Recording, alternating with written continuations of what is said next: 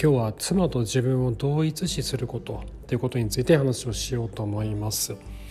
でこれどういうことかというと,、えーとまあ、妻に対して「なんでこうしないの?」とか「もっといい方法があるのに」とか「もっと効率的な方法があるのに」とかというふうについ妻にこうなんでこうしないのか俺だったらこうするのにというふうに妻に対してイライラしてしまう現象のことを僕は妻と自分の同一視というふうに呼んでるんですけども今日はこの妻と自分の同一視というのが、まあ、何が問題なのかということとなぜ起こるのかそしてどうすればいいのかということについて話をしていこうと思います。でこれ僕も同じような経験があるんですよね多分似たような経験した方結構いらっしゃると思うんですよ妻と会話をしていてなんでこういうことするのかなとかな、まあ、こっちの方が絶対いいよなとかっていうふうにこうついこうモヤモヤしちゃう時ってあると思うんですよ。でそこで「いやこうしたらいいじゃん」とか「ああしたらいいじゃん」とか「なんでこうしないの?」とかって言ってしまうとこう不要ないさかいが起こってしまって喧嘩になるから、まあ、言わないと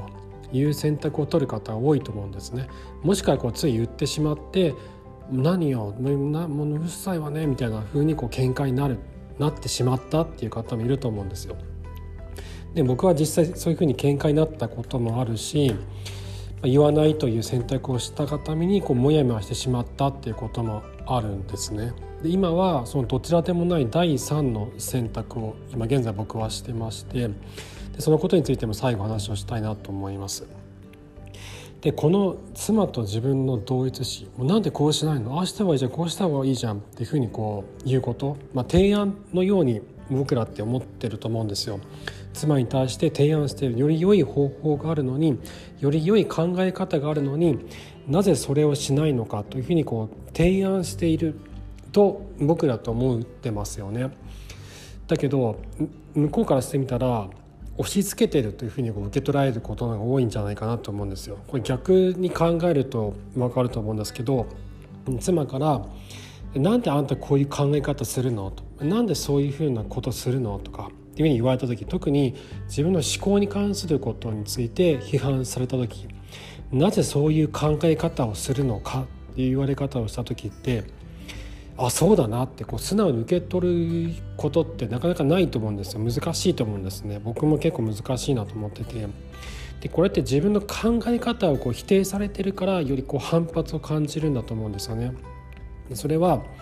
自分の考え方とか自分のどうしようもないこう性格っていうのがあるじゃないですか。でそれを無視というか否定したというかそれをこう考慮に入れずになんでそうしないの？ってこう自分の価値観を押し付けている押し付けられたというふうに感じるからだと思うんですね。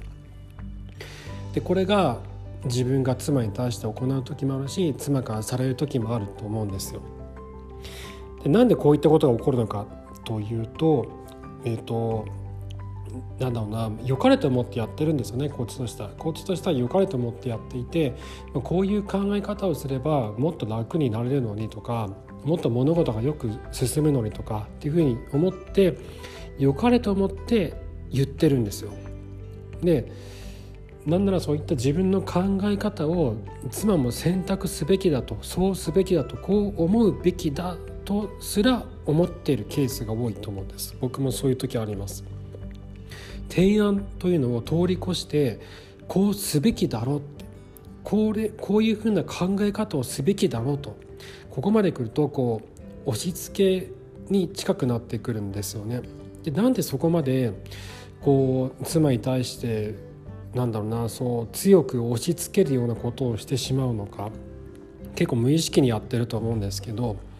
それの原因こそが妻と自分の同一視だと思うんですよ。これって他人に対してあんまりやらないと思うんですよね仕事とかで「なんでこうしないの?」とか「こうした方がいいじゃん」とかって言ったりすることはあると思うんですけどそこを通り越してなんでそういった思考を取るんだこうすべきだろうこういうふうにしないのおかしいだろう早くそうしろよっていうふうにこうなんだろうすごいこう押し付けたりとかそこまでこうか思うことってないと思うんですよ。まあ、どうせ他人なんてねそのなんだろうな自分と同じ考え方考え方にならないよなとかっていうふうな一種のこう他人だからこその諦めとか距離感の置き方っていうのがあると思うんですね。だけど妻と自分っていうのは夫婦だから距離が近いんですよね。精神的な距離が近いからこそ相手に対して求めるものが大きくなるんじゃないのかなって思うんですよ。夫婦だから家族だからこそ分かってくれるはず。自分の気持ちを分かってくれるはずだと。だから自分がこうこうした方がいいああした方がいいと思っていることも妻に妻は賛同してくれるはずだというふうな無意識の思い込みがどっかにあるんじゃないのかなってあ思うんですね。で僕自身もそういったことがあります。そういうふうなことを自分の心の中にそういった感情が芽生えてきたなって気が付く時があるんですよね。押し付けてるかもしれないなって。自分と妻は違う人間にもかかわらずそのことを僕は忘れてしまって自分の考えを落ち着けようとしている自分の価値観を妻に押し付けようとしている自分と妻の間には垣根がなくてそこには距離がなくてゼロ距離でまるで同じ人間であるかのように妻と自分が一つの人間であるかのように一つの生命体であるかのように感じてしまってなんでそうしないんだっていうふうに押し付けてしまうことってあるんですよね。これは家族だから夫婦だから自分の大切な人だからこそ距離があまりにも近すぎてるだから相手と自分を同じ存在であるかのように見てしまうんじゃないのかなって思うんですね。じゃあどうすればいいのかっていうことなんですけどこれはえっとねこれ僕すごいこうあよくあるんですよよくあってで意識しないと自分の気持ちを止めれないんですよね。その妻に対して「いやこうすべきだよね」とか「こうした方がいいよねああした方がいいよね」っていうのがすごい僕もあって言っちゃうんですよ。言っちゃうと喧嘩になるから、まあ、あの最近言わないようにしてるんですけどけど言いたくなる時がすごいあるんですよね。すごいあるんだけど止めるんですよ俺言いたくなってるなって。俺自分の価値観を落ち着けようとしてるなとかっていうふうに気が付く時があるのでそこですごい止めるんですよ僕。で妻に対してあそういうかそういう考え方もあるよねっていうふうなスタンスで望むように意識してるんですよね。そういうふうに意識をしないとつい言っちゃうんですよねこう相手に自分の価値観を言っちゃうなんでこうしないの？って言っちゃうんですよ。でそうやってやっぱり夫婦だからその距離感が近い遠慮がなさすぎることも原因だと思うんですよね。あとはそのさっきも言ったように相手から求めるものが多い。自分自分たち夫婦にとって最適な道を一緒に選んでいくはずなんだけど自分が心地よい環境を相手を変えることによって得ようとすることっていうのもあると思うんですよ。だからついつい相手を変えようとしたくなっちゃう。だけど結局は他人なんですよね。結局は僕と妻は他人夫婦っていうのは他人同士なんだっていうことを頭の中に入れておくと精神的な距離もちょっと置けるようになると思うんですよ。いやどうしても大好きな相手なんでゼロ距離で接しちゃうんだけどだけど自分にとっての価値観相手にとっての価値観って大事なものだったりするじゃないですか。あとは性格上どうしてもこう変えられないことってあると思うんですよ。こうした方がいいよねってこういう考え方した方が絶対いいよねって思うことってあると思うんだけどだけど妻と自分の性格が違う違うからなかなかそれがこうお互いの共通認識としてこう出来上がらないっていうことってあると思うんです。でこれって何もかも同じ意見になることってないと思うんですよ。どっかで、えっと、話し合いを重ねていったとか夫婦の対話を重ねていくことによってお互いの、えっと、価値観が似てくることっていうのは多いと思うんです価値観のすり合わせができてくると思うんですけどだけど100%にならないと思うんですよ。自分それってやっぱり性格が違うので自分と妻との全ての価値観がパチンと一致することって多分ないと思うんですよ。ないからこそ一致しないからこそこうモヤモヤしたりとかイライラしたりとかってしちゃうんだけどそういうこともあるよねって結局は他人なんだよねってこうなんだろうな冷めた目線というかそこまでこう冷めすぎない目線なんですけど一定のそういった距離を置いた上で対峙することによって関係性が良くなることってあると思うんですよ。距離感を保つことによって相手は自分の人間性を認められたっていうふうに思うし押し付けられた価値観を押し付けられたっていうふうに感じなくなるのででそういうふうにこう精神的な距離をちょっと取るっていうことは大事かなとその上でそうすると自分の会話とか自分の言葉妻にかける言葉っていうのも自然と相手の人間性とか価値観っていうのを大事にした上での言葉に変わっていくと思うんですね。であとはなんだろうななかなかこう価値観が合わないとかやっぱ性格の不一致とかで揉めることってあると思うんですけどだけど2人にとってベストな方法っていうのを一緒に模索していくことが大事なのかなって思うんですね。でその中で、えっとね、僕ら夫婦で言うと僕すごい忘れ物が多いんですよ。忘れ物が多くて家を出ると2回ぐらい家に戻っちゃうタイプなんですよ。あ鍵忘れたとかあ携帯忘れたとかあパソコン忘れたとかって2回ぐらい出ちゃう2回ぐらい戻るんですよ。まあ、3日に1回ぐらい2回ぐらい戻ってるんですけど旅行家族で旅行行く時とかにやっぱり持ち物忘れ物が僕結構多くてで忘れないでそれが多いとやっぱ妻には迷惑かけるじゃないですか。えスマホの充電器忘れたの？とかえアップルウォッチの充電器忘れたの？とかモバイルバッテリー忘れたの？とかえこれあっちゃんが担当してたじゃん？みたいな風になるわけなんですよ。だからそうならな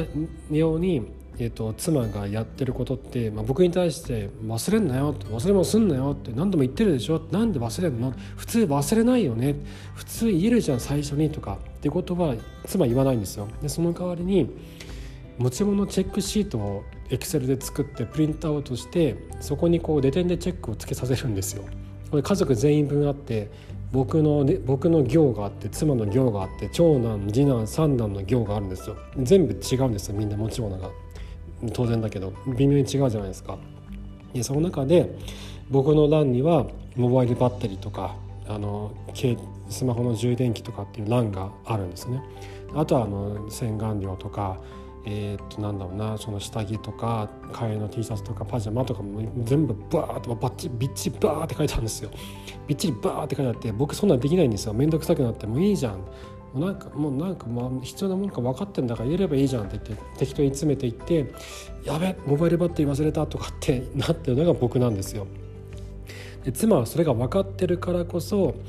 あの持ち物チェックシートをエクセルで作ってプリントアウトして前日の夜にそれを全部こう見させるってことを僕にやらせるんですよね。で僕もそれすごい助かるんですよ。こうなんかすごいこう忘れ物すんなよって責められるよりも全然いいしなんならすごい嬉しいんですよそういうことしてくれるのが助かるなと思ってて。でこういうふうに相手に対してこう責めると価値観をこう押し付けるんじゃなくてどうしたらお互いにとって心地よい生活が送れるのかイライラしないで済むのかっていうのを考えて模索し続けることが大事なのかなって思うんですよね。であと妻のケースで言うとうちの妻は言いたいことをなかなか言えないタイプなんですよね。こう言いたいことがあるんだけどちょっと言いづらいな遠慮しちゃうなとか僕が仕事で忙しそうだったりとかすると「いやちょっとあっちゃん忙しそうだしな」って仕事なんか詰まってるって言ってたしちょっと言いづらいなってこれ私がやった方がいいかなとかこれちょっと言わない方がいいかなみたいなことが結構あるんですよ言ってくれよって思うじゃないですか言わないと分かんないじゃんって僕は思うんですよそれま、思っていても伝わんないでしょって言わないと意味ないじゃんって思うし何度もそういったことを言ってきたんですけど結構言ってくれるようになったんですけどだけどなんかすごいこう言おうかどうか悩んでる風な顔をする時とかそういうなんかあやふやな表現がされた LINE とかが来る時あるんですよ。これどういう意味なのかなとかこれやってほしがってんのかなとか何なんだろうと思う時があるんだけど今までの経験から考えるとそれはやってほしいとか言ってほしいとかっていうメッセージなんですよね。なんだけど自分から言えない言いづらいちょっと遠慮しちゃうとかっていうのがある。でこれがこれもう僕はこれに対していや言わなきゃダメだよとか遠慮しないでちゃんと言ってよとかっていうのはもう散々言ってきてもう変わらないなっていうのはもう分かったんで言わないようにしてです言ったら言ったら揉めるんで。で言言えない原因も分かるんですよ。僕に対して申し訳ないとか忙しそうだなとか僕の動きが完璧に見えてるわけじゃないのでこれ言っていいタイミングかなとかこの時にこれお願いしていいのかなとか分からない時があるじゃないですか。だから言えないんだなって。僕に対する遠慮とか僕のスケジュールが把握できないこととかそういったことがあるから言えないんだなっていうのは僕はここ数年で理解できたんでそこに対して責めることはもうなるべくやめるようにしてで代わりにこうなんだろうなその文面から推測してあこれやろうかとかこういうこういうこういうふうにやろうかとかあこういうことなのかなとかそういうふうにこうこっちから言う声かけするようにしたんですよね。言ってほしい言葉例えばあの「今日は大変だったねそんなことがあったんだね」とかこうアドバイスが欲しいんじゃなくて共感共感してほしいだけなのかなとか話を聞いてほしいだけなのかなとか自分の話を整理したいから話したいだけなのかなとかっていうのをこっちから声かけしてえっと、引き出していったりとか、えっと、あとはこう何かやってほしいこと子供のお迎えをこの日に行ってほしいとかっていうのもあじゃあこの日俺行こうかとか行けるよとか行くねとかっていうふうにこっちから言っていくんですねそういうふうになんかなんかなんかお願いしたそうだけど言いづらそうにしてるなっていうニュアンスの時とかにこっちからそういうふうに言っていくっていうふうに心がけてるんですよ。はっきり言えよとかって言っても無意味だなって気がついたんでっていうことを僕の方でえーと、やってる工夫の一つなんですよね。他にも多分いろいろあると思うし他の夫婦でもきっと似たようなことがあると思うんですよね。お互いが心地よい生活を送るためにやってる工夫というのがきっとあると思うんですよ。完璧に分かり合える夫婦なんて存在しないし、えっと、すごく仲がいい夫婦であっても価値観がちょっとこここの部分は合わないなとかっていう部分ってどうしてもあると思うんですよね。でそれをお互いの生活が心地よいものになるためにこう工夫をし続けることがやっぱり大事なのかなって思ったりもしてます。はいえーと、ということで、えー、妻と自分を同一する同一視することということでお話をさせていただきました。えーと、最後にお知らせです。えーと、ノートのメンバーシップ機能を使って、えー、夫婦関係相談サービス「松明」というのをやっています。これはえっと、簡単に言うと夫婦関係カウンセリングみたいなものなんですけどカウンセリングは臨床心理士さんが行う心理療法のあの分野のものだなって思ってるので僕がやっているのはコーチングとかアドバイジングっていうのに近いです。僕自身の経験とか、えっと、他の方からのご相談とかをもとにどうしたら妻との関係が改善できるのかどうしたら妻が考えていることが分かるのかとかもしくはどうしたら夫との関係が改善できるのかとかあとはあ、そこまで深い悩みではないけども今のこの夫婦関係どういうふうに捉えたらいいんだろうとかこれからどうやってあの私たち夫婦僕たち夫婦はどういう気持ちで向き合っていったらいいんだろうとかというふうにちょっと悩んだり壁に当たったりする時ってあると思うんですよ。そういう時に、えーと、最初に相談できるサービスとしてやっていますのでちょっとどうしようかなって思った方は是非ご連絡ください。こういうのって臨床心理士さんのカウンセリングとかが一番効果があったりとかはするんですけどちょっと妻が言ってくれないんですとかちょっと夫が言ってくれないんですとかっていうケースもあると思うんですよ。そういう時にどうしようかっていう相談を、えーとまあ、僕にしていただいてもいいしあとは、えーと、そういったカウンセリングとかちょっと敷居が高いなって、まあ、値段も高いですしねどうしようかなっていう時にまず僕にご相談いただいてでその上であじゃあ臨床心理士さんのカウンセリング受けられた方がいいかもしれませんねとかで、えーと、奥さんに対してこういうふうに言ったらどうですかとか夫に対してこういうふうに言ったらどうですかとかっていうアドバイスもしてるので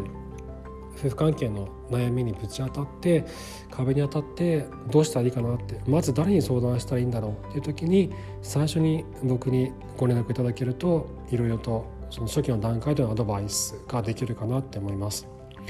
あとは夫婦関係をこう改善していくにあたってなかなか一人では厳しいんですよね。どうしても途中で嫌になったりとかしますし辛いなって思う時もあると思うんですよ。そういう時に僕が一緒にそばにいることによって夫婦関係を改善していく勇気を与えることができたらなって思ってます。でこちらのプランは2つあってえっ、ー、とスタンあトライアルプランとスタンダードプラン。トライアルプランは月額500円で、えー、とこれは最初の1回、えー、1回だけ45分間の Zoom でのご相談ができます。あとは、えーと、あれだノートの、えーと、メンバー限定公開してる記事とかポッドキャストの限定公開してる音源とかを、えーと、ノートのプラットフォームで、えー、と読んだり聞けたりとかできるようにしています。でスタンダードプランは月額3980円で毎月1回45分間の Zoom 相談が可能です。で男性向けにはコミュニティが現在存在していて、えーと、 Discord を使ってコミュニティを作っていて実際に悩まれている方に僕がインタビューをした、えー、とインタビューの音源ですね。これメンバー限定で公開をしています。同じような悩みを抱えている方のお話を聞いたりとか実際に関係改善できた方のインタビューを聞くことによって何らかのヒントになるかなって思ったりもしてます。であとは、えーと、僕が役に立ったポッドキャストとか書籍とかそういったものの紹介とかもしています。でこれは、えーと、先ほどのノートのメンバーメンバー限定で公開している、えー、ノート上で公開している、えー、記事とか、えーと、ポッドキャストとかそっちでもおすすめのものとかっていうのは紹介してますのでそちらも合わせて聞いたり読んだりとかすることができます。はいという感じでやってますので、えー、まず、えー、誰誰かに相談したいなという時に是非使ってください。はいということで今回も最後までありがとうございました。また次回お会いしましょう。さようなら。